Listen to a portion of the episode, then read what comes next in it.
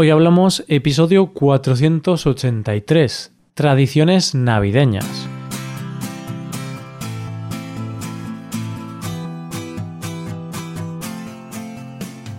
Bienvenido a Hoy Hablamos, el podcast para aprender español cada día. Ya lo sabes, publicamos nuestro podcast de lunes a viernes. Puedes escucharlo en iTunes, en Android o en nuestra página web Recuerda que los suscriptores premium pueden acceder a la transcripción completa del audio y a una hoja con ejercicios para trabajar vocabulario y expresiones. Hazte suscriptor premium en hoyhablamos.com. Ya nos conocemos desde hace algún tiempo, ¿verdad, oyente? Así que me voy a permitir el lujo de contarte un secreto, pero que quede entre nosotros, ¿vale? Todavía me sigue haciendo algo de ilusión la noche de Navidad y de fin de año. Vale, no es un gran secreto, lo sé cada vez me hace menos ilusión.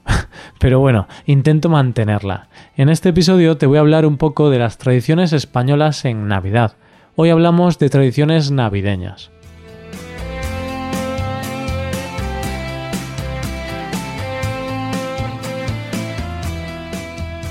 ¿No os parece súper emocionante la noche de fin de año?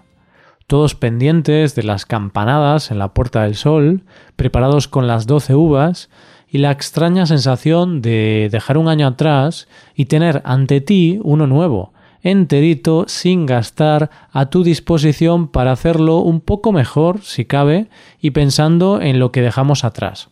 Como dice la canción de Mecano, y en el reloj de antaño, como de año en año, cinco minutos más para la cuenta atrás. Hacemos el balance de lo bueno y lo malo cinco minutos antes de la cuenta atrás.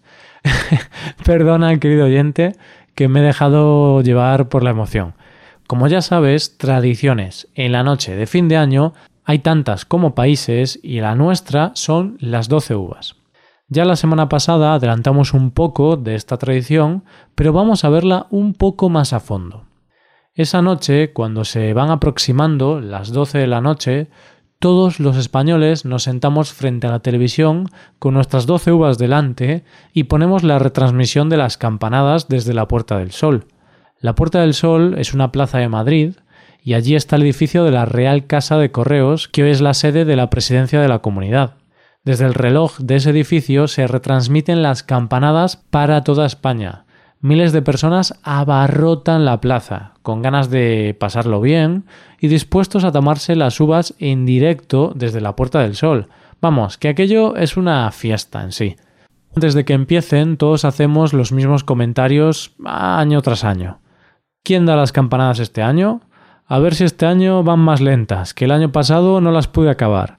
Y que no se equivoquen, porque hay que decir que algún año los presentadores se equivocaron y aún hoy se recuerda. Unos segundos antes de las 12 de la noche baja una bola que está más arriba en la torre, después de los cuartos, que parecen las campanadas, pero no lo son.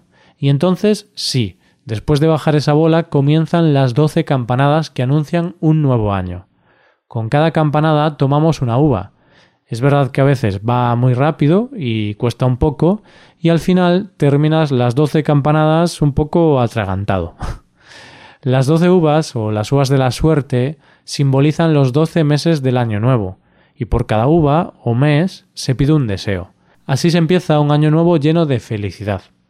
Esta tradición se dice que viene del siglo XIX, cuando la burguesía española tenía la costumbre, imitando a la francesa, de celebrar esa noche tomando uvas y champán. El pueblo de Madrid tenía costumbres más normalitas, y la noche que celebraban era la del 5 de enero, la noche de Reyes. Y parece ser que esta fiesta en las calles era bastante escandalosa. En 1882 el alcalde decide prohibir ese escándalo bajo pena de un duro. Así que los madrileños, a modo de protesta, porque les habían quitado su gran fiesta, decidieron ir la noche del 31 a la Puerta del Sol a tomar uvas como burla a lo que hacía la burguesía. Es cierto que la costumbre de las uvas no se extendió por toda España hasta 1909, cuando hay un excedente en la cosecha de uvas en Alicante, y pensaron, ¿qué hacemos con todas estas uvas? Hay que venderlas como sea, y ante una campaña de marketing sin precedentes consiguieron vender esta tradición al resto del país. Gracias a ello hicieron el agosto y el sector de la uva se beneficiaría cada año de esta tradición, Pues cuando más uvas se venden es en el último día del año. La primera retransmisión de las campanadas desde la Puerta del Sol se hace en 1962 y es en ese momento cuando se hace tradición para el resto de los españoles. Bien, ahora que ya sabemos un poco más sobre las doce uvas, hablemos de otra de las noches favoritas del año de todos los españoles, la Noche de Reyes. Te acuestas temprano con la ilusión y la emoción de qué te traerán los reyes. ¡Qué nervios! ¿Te traerán la bici que pediste?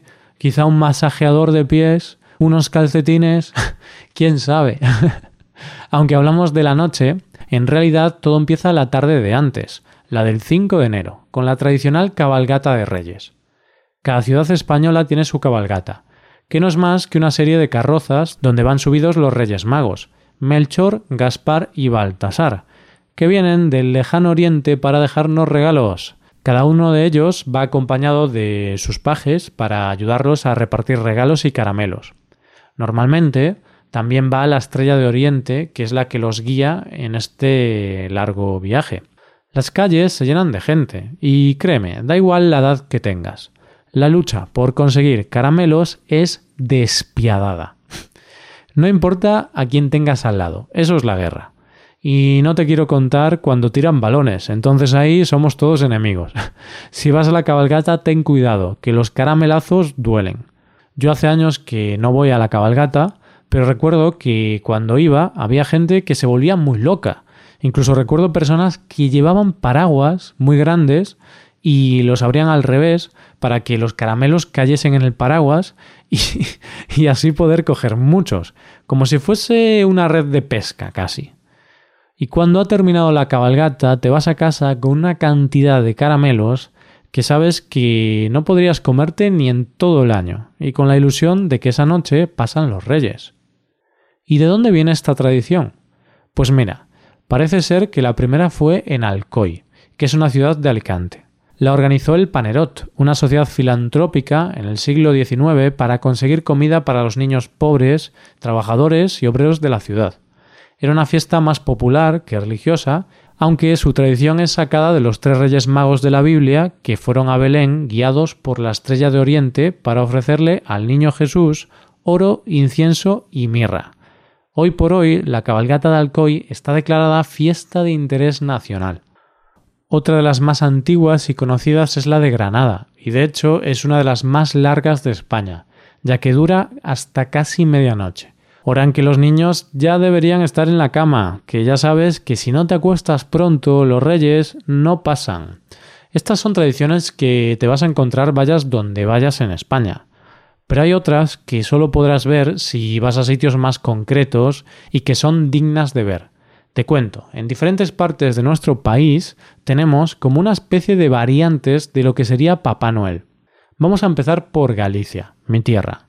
No pienses que soy egocéntrico o algo así, es solo que es mejor empezar por lo que uno más conoce, ¿no? Aquí tenemos un personaje conocido como el apalpador, que es un viejo barbudo, gigantón, de profesión carbonero, que va vestido con ropa de campo vieja y colorida, boina, fuma pipa y carga un saco de castañas. Este personaje vive en las montañas de Ocourel, en Lugo, y se alimenta de bayas salvajes y carne de jabalí que él mismo caza. La tradición dice que este personaje, el día de Navidad, bajaba de las montañas y entraba a las casas a escondidas. Allí palpaba las barrigas de los niños y niñas a ver si estaban bien alimentados, y les dejaba castañas y juguetes que él mismo fabricaba con madera. Dice la leyenda que era un personaje real, que vivía en las montañas y preocupado por el hambre de los niños en una época de necesidad, intentaba alimentar a los pequeños para que no estuvieran desnutridos. Y hasta tiene su propia canción. Vete enseguida, mi niño, vete ahora para la camita, que va a venir el apalpador a palparte la barriguita. es una tradición más típica de las montañas de Lugo, pero que poco a poco se está intentando recuperar por toda Galicia y la verdad es que es una tradición bonita, ¿verdad? Aunque tengo que ser sincero y decirte que personalmente no conozco a nadie que siga esta tradición. A mí me hablaron de ella mis padres, pero ahí se quedó la cosa. Parece que se está perdiendo un poco, al menos en Vigo, mi ciudad. Supongo que por el interior de Galicia y por los pueblos la tradición estará más arraigada. Otra de las variantes es el caga tío de Cataluña y Aragón, que te he dicho antes que es como diferentes versiones de Papá Noel, pero esta es un poco peculiar. Me explico. El tío no es una persona, es un tronco, sí, un tronco. Días antes de Navidad, normalmente por el 8 de diciembre, se coge un tronco y se le pone ojos, nariz, boca, patas y se le cubre para que no tenga frío. Durante semanas se le va alimentando con sobras o con lo que se quiera para que esté bien lleno para la noche de Navidad. Y el día 24 se le pega mientras se canta una canción. Caga turrón de aquel tan bueno, si no tienes más, caga dinero. Si no tienes suficiente, caga un huevo, caga tío.